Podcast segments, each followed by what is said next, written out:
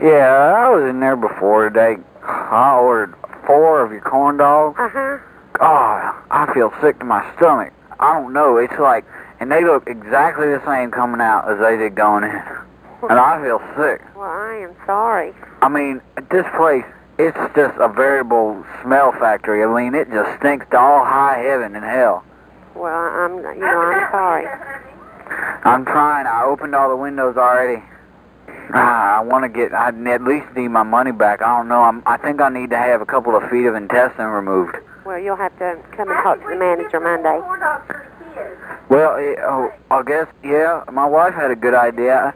Maybe we could get some free coupons. Well, you'll have to come see the manager. Should be Well- Monday. Oh man, I can't wait till Monday.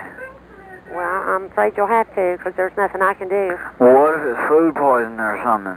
Well, I think what I should do is get some more corn dogs in there, cause they, then the poisons will kill each other. They'll all fight each other. It's it's like if I have enough of them in there, they'll just cancel each other out, and then they won't hurt me. They'll leave me well enough alone. well, as I said, you're, you know, you're welcome to come and speak to her Monday.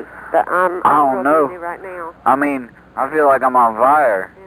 I don't know. I mean, I can't. If I, I don't even know if I'm gonna be able to come down there Monday. I mean, I'm gonna have to get some of this intestine taken out. The corn dogs are. I mean, Well, those I'm- and those I'm sticks, busy, you know, those and wood I heard sticks you, were but horrible. You'll have to, you'll have to talk to her Monday. It's like I had to bend my throat forward to eat the wood stick.